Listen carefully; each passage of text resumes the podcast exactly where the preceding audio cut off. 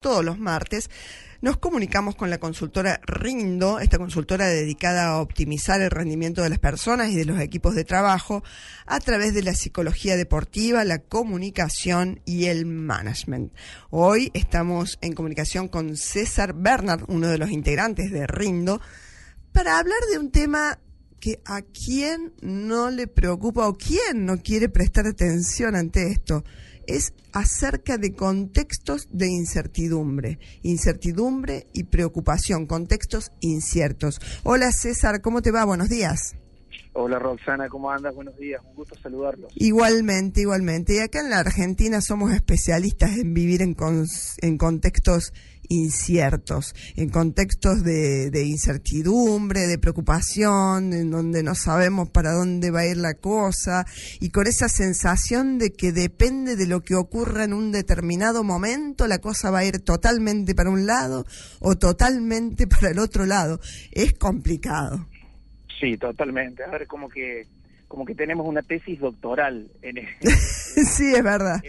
En, este tipo de contexto. Pero también, digamos, hay que asumir que esto, a ver, tiene que ver con variables externas, pero también tiene que ver con eh, cómo nos lo tomamos nosotros, ¿no? O sea, hay un componente externo y hay un componente interno. Bien. Eh, yo creo que eh, hay algunas variables que eh, son realmente exógenas, que están más allá de la posibilidad de intervenir en ellas, pero hay otras en las que sí podemos ser protagonistas interviniendo. Eh, yo creo que lo que primero que hay que entender es que la incertidumbre y la preocupación son dos mecanismos psicológicos que causan efectos concretos en cómo nosotros vivimos nuestros días.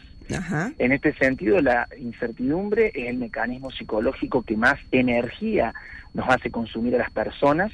No saber qué va a pasar te hace gastar, Roxana, un montón de nafta, pero nafta psicológica. Esta sensación de decir, uy, pero ¿y qué pasará si esto, si aquello? Bueno, automáticamente el psiquismo empieza a consumir más energía de la que debería consumir ante eh, determinadas situaciones. Y la preocupación, prima hermana de la incertidumbre, es el mecanismo más adictivo que tiene el psiquismo humano, ¿viste?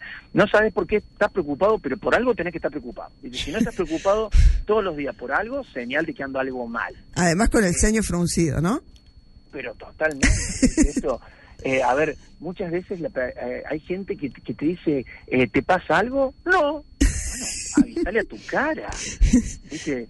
O sea, esto realmente nuestra comunicación gestual, nuestra comunicación corporal, muchas veces da cuenta de las sensaciones, de las ideas que están pasando por nuestro interior y que muchas veces tienen que ver con justamente cómo gestionamos la incertidumbre y la preocupación. Claro.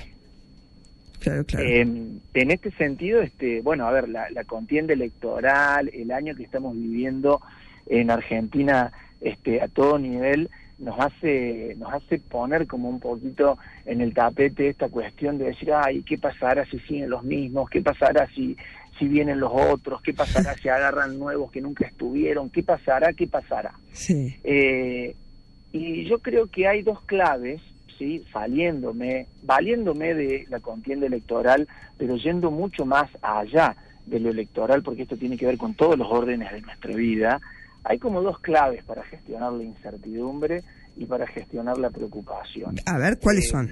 Y ante la incertidumbre hay que generar certezas posibles. Es impresionante cómo la ecuación entre la suposición y la certeza nos lleva muchas veces a suponer más cosas de las que tenemos certezas. ¿Vamos a tener todas las certezas que deseásemos en relación a un contexto? Seguramente no.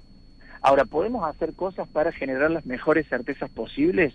Seguramente sí. Y eso tiene que ver con las conversaciones que generemos con los actores indicados para saber cuáles son las variables que está a nuestro alcance alcanzar, eh, gestionar.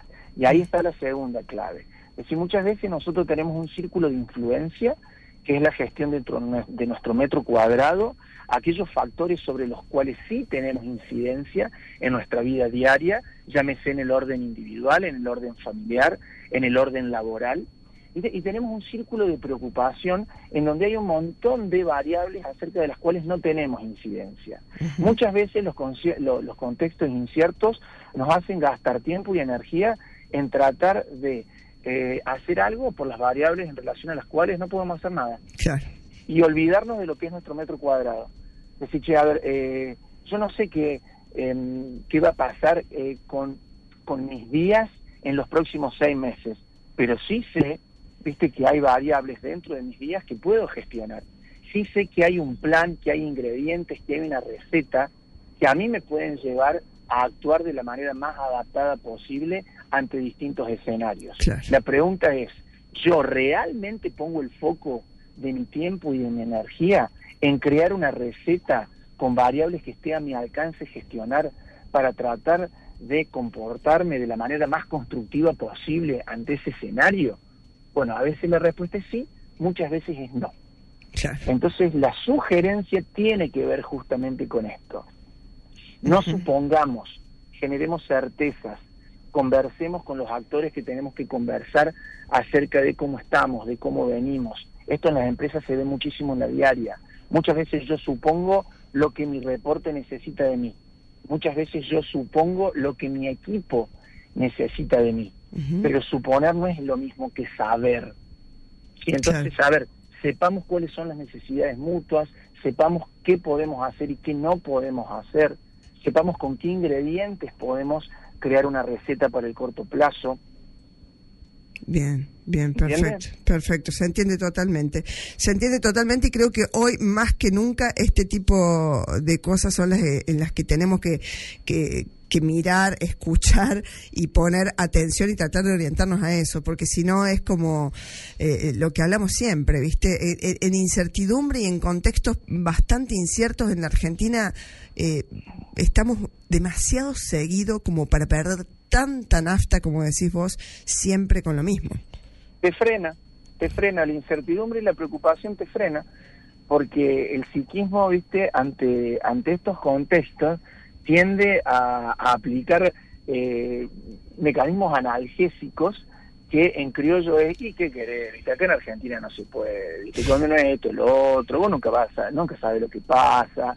Al final, ¿viste? A ver, este, pongamos el freno de mano y volvamos a hacer algo cuando aclare, y nunca termina de aclarar. Nunca, es verdad eso, es verdad. Entonces decir, entonces decir Eu, eh, eh, el freno no, este, acción sí, pero no una acción ingenua, alocada, eh, desenfrenada, una acción que tenga que ver con planes concretos que esté a nuestro alcance gestionar. Perfecto. Es decir, conversando con las personas que tenemos que conversar, eh, proyectando escenarios concretos, haciéndonos cargo de los elementos que tenemos y de los que no, y de los que no tenemos, tratando de ordenarlos de la mejor eh, manera para poder viste sacar el, mayor provecho posible ¿viste? de los que de lo que nos toca hacer.